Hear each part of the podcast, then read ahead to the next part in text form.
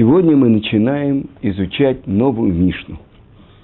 И первоначально предыдущая Мишна, это слова Рабиуды Бентейма, этим завершалась пятая глава и на самом деле э, весь трактат Авод. Но наши мудрецы добавили еще три Мишны перед той Мишной, которая э, перед той главой, которая специально была добавлена, и это Барайта, а не Мишна. И мы знаем разницу Мишна, э, это то, что составил Раби Югуда Анаси, шесть разделов Мишнайот, а Барайта, бар на арамейском языке, это внешний, это добавленное, это э, то, что специально добавили, чтобы те 50 дней, которые отделяют праздник Шивот от праздника, праздник, извините, Песах, от праздника Шивот, чтобы все субботы были наполнены изучением. И последняя, шестая глава, она посвящена ценности изучения Торы. Так вот, э, наша Мишна, как бы слова, продолжение слов Раби Иуды бен Тейма. И это периоды жизни человека. Как в каждый из периодов жизни есть созреванием тела или со старением тела достижение в духовном плане, изучение, постижение, мудрость. Итак, начнем читать нашу Мишну. Гу ая омер – он обычно говорил. Бен Хамеш Шаним ле Микра. Пятилетний для Писания, то есть для письменной Торы. Что мы можем из этого выучить? Что пятилетний в пять лет начинают наших детей обучать письменной Торе. И вы знаете, что обычно это в хедерах там, где обучают маленьких детей, начинают с книги Ваикра. И это первая глава про жертвоприношение. И сказано, придут чистые будут изучать чистое, то есть жертвоприношение в храме. Есть э, раз, э, мнение, что и так это мнение Тосфата Йомтов, одного из великих комментаторов на все шесть разделов Мишнайот, э, Рав. Йомтева Геллера, который жил в Германии, э, и он считает, что автор этой Мишны – это Шмуэля Катан, тот, кто составил по поручению главы еврейского народа 19 благословение в 18, молитву, главную молитву, которая называется Шмонайсра, 18, 19 благословение, против вероотступников, против доносчиков. Так э, пока мы переведем буквально, он говорил, то есть Раби Иуда бен Тейма, в пять лет начинает ребенок учить письменную Тору. Бен Эсер лемишна, в десять начинает учить Мишну. Бен Шлошесре лемитсва, тринадцатилетний к исполнению заповеди. И мы знаем, тринадцатилетний у нас считается взрослым мужчиной. И это называется бар мицва. Что значит? На арамейском языке бар, мы сказали, это сын или внешне. Сын заповеди. То есть 13 лет, после того, как он достигает зрелости, он обязан исполнять заповеди, как любой взрослый мужчина в Израиле, и он присоединяется к десяти, которые составляют миньян или эда, общину. Дальше. Бен Хамешесре ле Талмуд. 15 лет он начинает изучать Талмуд. Бен Шмонаесре ле Хупа. 18 для хупы, для женитьбы. Бен Исрим Лирдов. Двадцатилетний он начинает преследование. И есть несколько мнений, что это значит преследование. И если до сих пор человек не женился, то есть комментаторы, которые объясняют, в этом возрасте он должен преследовать именно эту цель и не тянуть больше женитьбой. Из-за чего? Так объясняет один из комментаторов Талмуда и Мишны Миири, чтобы не мешали ему мысли, дурные мысли, скажем так, нечистые мысли. Дальше, в 30 лет – да, и другие, которые говорят, чтобы преследовать врага, э, то есть он идет в 20 лет в армию, так говорит Макзор Витри, ученик Раши. С другой стороны, э, объясняют другие комментаторы, в 20 лет преследовать, это значит уже гнаться за заработком. Он женился – 18, в 20 ему нужно кормить свою жену за заработок. В 30 лет сила. Что это значит? Проявлять силу.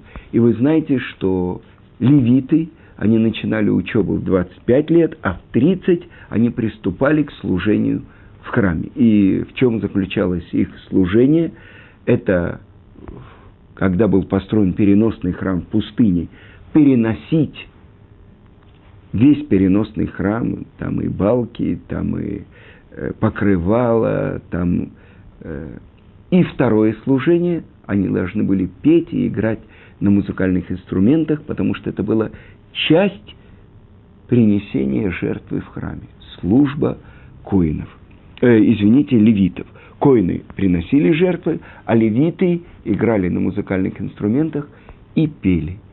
И вот этот момент – пения левитов я слышал один урок, на котором объяснялось, что каждый человек, который приносил свою жертву, то, что он слышал в храме, та музыка, то, что звучало в храме, открывала глубины сердца человека, который приносил жертву, и помогала ему очиститься, раскаяться перед Творцом – Потому что принесение жертвы человеком, сказано, что он должен был положить руки на голову жертвенного животного и раскаяться. Очищение. И сказано в наших святых книгах, что место в духовных мирах, то, что называется песня или музыка, оно рядом с воротами который называется «Врата раскаяния», чувы. И мы знаем, что в свое время были школы пророков, и вот как раз одно из как бы способов получения Руаха Кодыш, Духа Святости, нижней ступени пророчества, благодаря музыке. И сказано, что когда дурной дух охватывал первого царя Израиля Шауля, Давид играл на киноре, ну, скажем, на арфе, и дух дурной оставлял Шауля. Значит, в 30 сила, в 40 сказано сорокалетний к пониманию. И это отдельная вещь. 40 лет – нужно человеку созревать, чтобы достичь понимания. В 50, и мы знаем, что в 50 лет левиты оставляли уже службу, с 30 до 50 они служили, а дальше они помогали другим левитам, давали советов. Мы все выросли в стране советов, и все друг другу дают совет. Знаете, легче всего давать советы другим, и труднее всего услышать совет и принять его к действию. В 60 это то, что называется зикна. И буквальный перевод – старость. Но мы знаем то, что учится в Талмуде – закен зе кана хохма. Этот приобрел мудрость. Есть разница между пониманием и есть мудрость. Это в 60. Дальше. 70 седины. И сказано так про царя Давида в Девреямим, и умер Давид в доброй старости. И это то, что сказал царь Давид в псалме, дни жизни нашей 70 лет, а если в особенной доблести – 80. Крепости в доблести. В 90 – ласуах, то есть горбится, согбенность. С другой стороны, это подобно сиха, то есть изливать свою душу. В 90 лет это молитва ослабевшего, страждущего, который перед Творцом изливает свою душу. И, наконец-то, в 100 как бы человек уже умер, пропал и устранился от этого мира. Я хочу сказать, что в свое время я изучал язык тела. И обратите внимание, молодые люди, у них грудь всегда вперед, всегда рисуют таких молодых спортсменов или знаменоносцев. А когда наступает старость, почему-то грудь становится впалой. То есть, и это центр груди – это источник желания. Когда желание направлено на внешний мир. Это молодые, 20-летние, как мы сказали, в 20 гнаться – а 90 согбенность, то есть человек погружается в себя и готовится к встрече с тем, кто его послал в этот мир. 100 как бы человек теряет э, остроту зрения, темнеет его лицо, иссякает источник мудрости, затуманивается разум, так объясняет Раши. И, несомненно, если разум еще действует, это то, что мы видим, поразительное явление. Главы еврейского народа, великие еврейские мудрецы, на наших глазах. Они, недавно мы потеряли Рав Ильяшев. Ему было 102 года.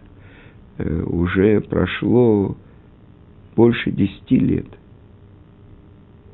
Это умер глава еврейских мудрецов Равелиезер Ман Шах. Ему было 107 лет. Так мы видим, чем больше достигают такого возраста мудрецы, тем ценнее их слова, тем больше они могут передать другим. Ну, это общая схема. А теперь посмотрим Чему же учит Мишна? Прежде всего, пятилетний для письменной Торы, десятилетний Мишны, пятнадцатилетний для Талмуда. И мораль из Праги объясняет, что это то, что имеет отношение к разуму человека. Почему пятилетний? Ведь на самом деле уже в три года мы отводим наших детей к учителю, к Ребе – и есть особенный обряд, то, что стригут волосы ребенка, мальчика в три года. Почему? Потому что это сравнивается с деревьями. Это тоже святость земли Израиля.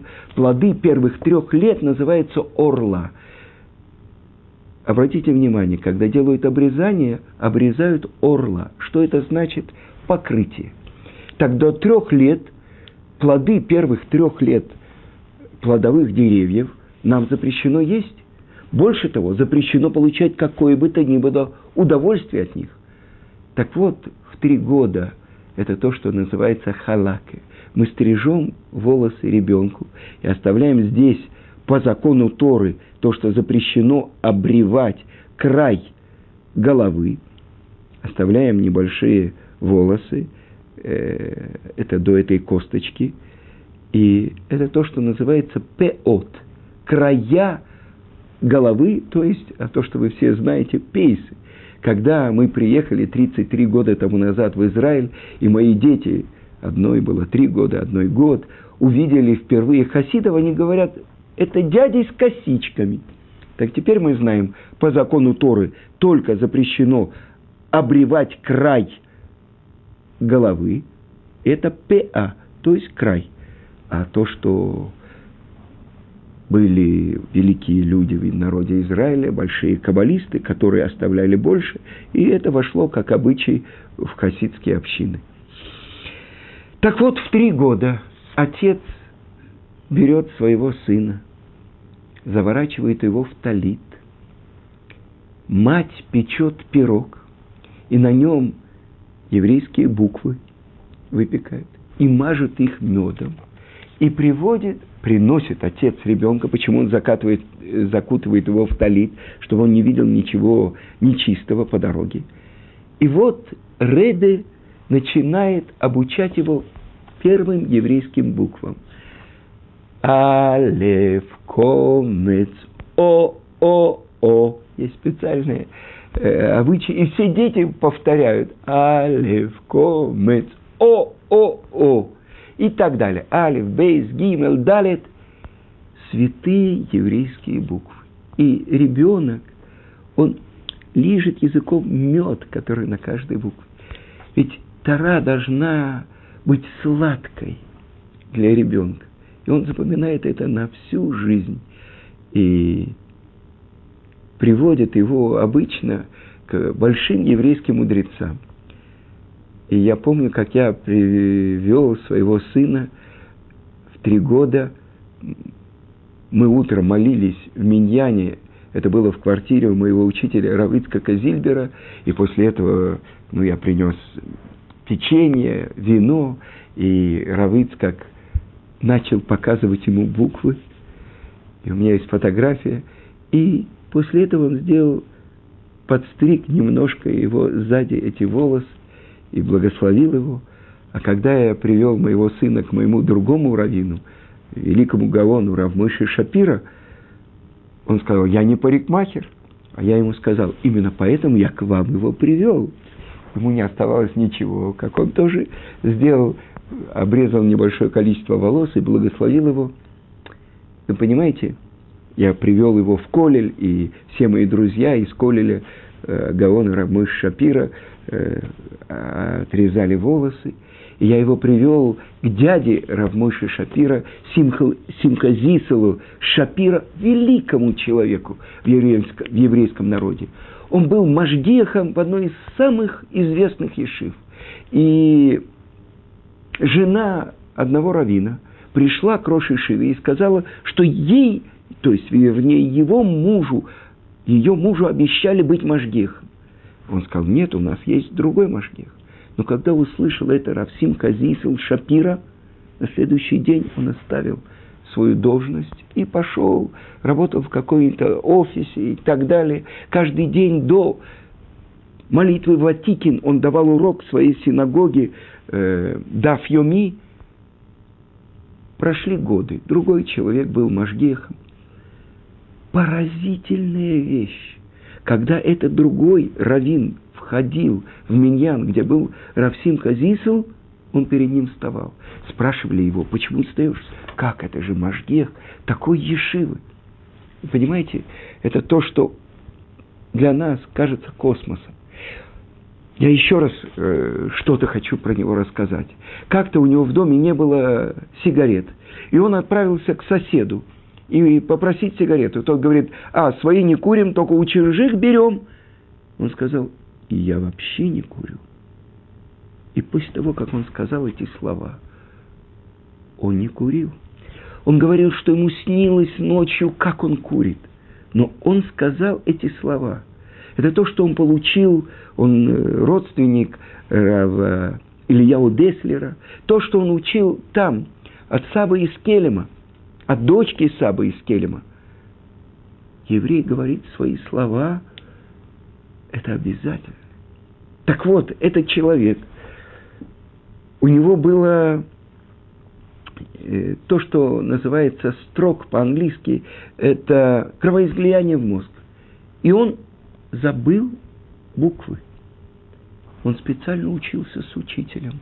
Он восстановил алфавит, начал учить. И теперь уже он в течение 40 лет давал урок по, по, по, по листу Талмуда. Так он начал приходить на урок другого. Вы понимаете, я видел его, и я привел моего сына к нему, и он тоже сделал ему, обрезал ему волосы и благословил. Вы понимаете, этот момент, когда ребенка благословляют большие еврейские мудрецы, это то, что поддерживает его всю жизнь. Так вот, в три года ребенок начинает изучать святые буквы. Гаон из Вильна был один человек, перед которым он вставал и которого он считал своим рэбби. Кто это? Это тот рэбби, который обучил его буквам еврейского алфавита. Так вот, на самом деле в этих буквах заключена вся мудрость. Этими буквами Творец записал Тору. Этими буквами Творец творил мир. И это самые великие тайны Торы заключены в буквах, в 22 буквах еврейского алфавита. И так написано в книге, которую мы получили от нашего праца Авраама Авину. Эта книга называется «Сефер и Цира», книга творения. И объясняется так, что тридцатью двумя путями мудрости сотворена, сотворен был мир. Это 32 раза в начале главы Берешит упоминается имя Элоким, всесильный. С другой стороны, объясняется, это 22 буквы святого языка и 10 фильтров, то, что называется сфера, которыми были, было сотворено все. Так это 22 буквы святого языка. В пять лет ребенок начинает учить Тору. Десять лет он начинает учить Мишну. В пятнадцать лет он начинает учить Талмуд. И объясняет это Маораль из Праги. Чему это соответствует? Это соответствует трем высшим мерам, которыми Творец управляет миром, или фильтром, через который проходит его свет. И что это такое? Это хохма. Мы переводим это как мудрость. Раши объясняет, хохма – это то, что человек может получить от другого, от другого источника, то есть от учителя или из книги.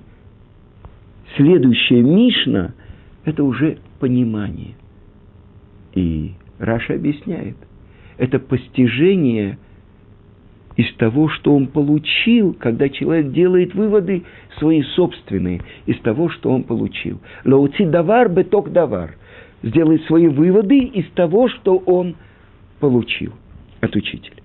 И, наконец-то, третий уровень – это то, что называется дат или понимание. Но Раша объясняет, что сказано в Торе, «И познал Адам Хаву, и сделались они единой плотью». Познал, постижение. Это то, что человек впускает в свою жизнь. Это то, что мы каждый день в конце молитвы говорим. То и узнай сегодня и положи на свое сердце. Так вот, то, что человек кладет на свое сердце, это то знание, которое стало его жизнью. То, что он впустил в свое сердце. И тогда мы понимаем, первое – это безграничная мудрость Творца, которая заключена в Торе, в письменной Торе. И что это такое письменная Тора? Это пять книг Торы, то, что называется пятикнижие Моисеева, или то, что другие народы называют Библия, на греческом языке Библия – это книга. Дальше у нас есть пророки и Писание. 24 книги священного Писания. Танах, Тора, пророки, Писание. Тора, Невиим, Ктувим. Так вот, в пять лет он начинает учить письменную Тору. И я был на экзамене, который устраивали моему младшему сыну. Это был, они были у Равштейнмана, у главы всех изучающих Тору. И он задавал им вопросы по книжу. И они отвечали все. В принципе, есть люди, которые знают наизусть всю Тору, все пророки, все писания. Так вот, это с пяти до десяти лет. В десять лет он начинает учить Мишну. Что же такое Мишна? Мишна – шесть разделов Мишнайот. И это то, что спрашивают, ну хорошо, народы мира принимают письменную Тору, а устную, а ведь Мишна – это основа устной Торы. Что это значит? Мишна. От какого корня это? От корня лешанен.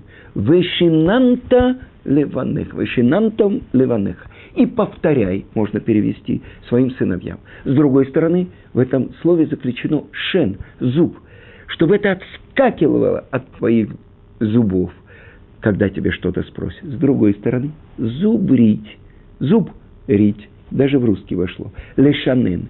Что это значит? Мишна – это устная Тора, которую на протяжении многих сотен лет запрещено было записывать.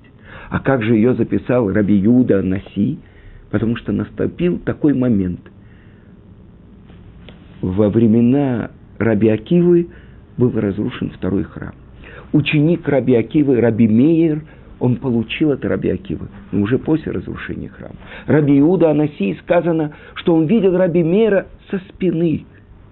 Он учился у него. Значит, это третье поколение. Преследование римлян – появилась опасность забывания. Поэтому Раби Иуда Анаси собрал всех мудрецов своего поколения. Каждый из них открыл то, что он получил от своих учителей. И были... Он сформулировал шесть разделов Мишнайот. То, что называется Зман Накат. Шесть разделов. Первый – Зраим. Второй – Моэт – времена – Нун – нашим, женщины. Накат – нун – низиким. Куф – кодашим – святыни. И, наконец-то, последнее – тагород. Свя... Э, как перевести? Чистота. Шесть разделов Мишнайот, в которых входит множество трактатов. Каждый трактат занят определенной темой. Так вот, получил право Раби Иуда Анаси записать кратко, в сжатом виде, как бы телеграфным, как телеграмму, Мишну. Это то, что начинает ребенок учить в 10 лет. Есть такие системы, в которых он к 15 годам знает все шесть разделов Мишнайот наизусть.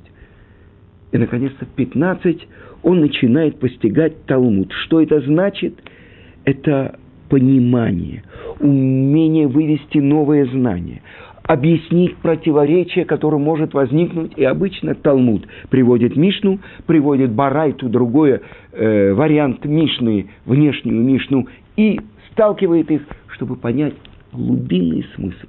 Да он из Вильна объясняет, Мишна – это как вершина айсберга. А вот этот глубокий айсберг – это то, чем занимается Талмуд. И тоже в начале это было несколько веков устное постижение того, что записано в Мишне, и, наконец-то, через несколько веков в Вавилоне Равина и Рав Аши записали Вавилонский Талмуд. Но где-то на 50 с лишним лет их опередил Раби Йоханан, который в Твери, в Ципоре записал кратко Иерусалимский Талмуд но в большинстве Ишив учат именно Вавилонский Талмуд, в котором собраны все споры, все комментарии, все выводы. А Иерусалимский Талмуд обычно начинают учить после того, как изучили весь Вавилонский Талмуд. Итак, это то, как постепенно ребенок погружается в Тору. Ведь невозможно постичь то, что называется мудрость Творца – без того, что слой за слоем ребенок углубляется в постижение Тор, Тор, слов Торы. И мы знаем, что есть четыре уровня постижения. Пшат – простой смысл, ремес – намек, драж – толкование, и, наконец-то, четвертый уровень – суд, тайна. И на всех уровнях каждый человек, пришедший в мир, он должен постичь свою Тору. Но мы начали постигать смысл лет жизни человека. И про наших працах в главах, которые мы сейчас читаем, сказано, и Авраам умер в доброй старости, Баба Ямим, и пришел со всеми днями своей жизни. Но это уже следующий урок.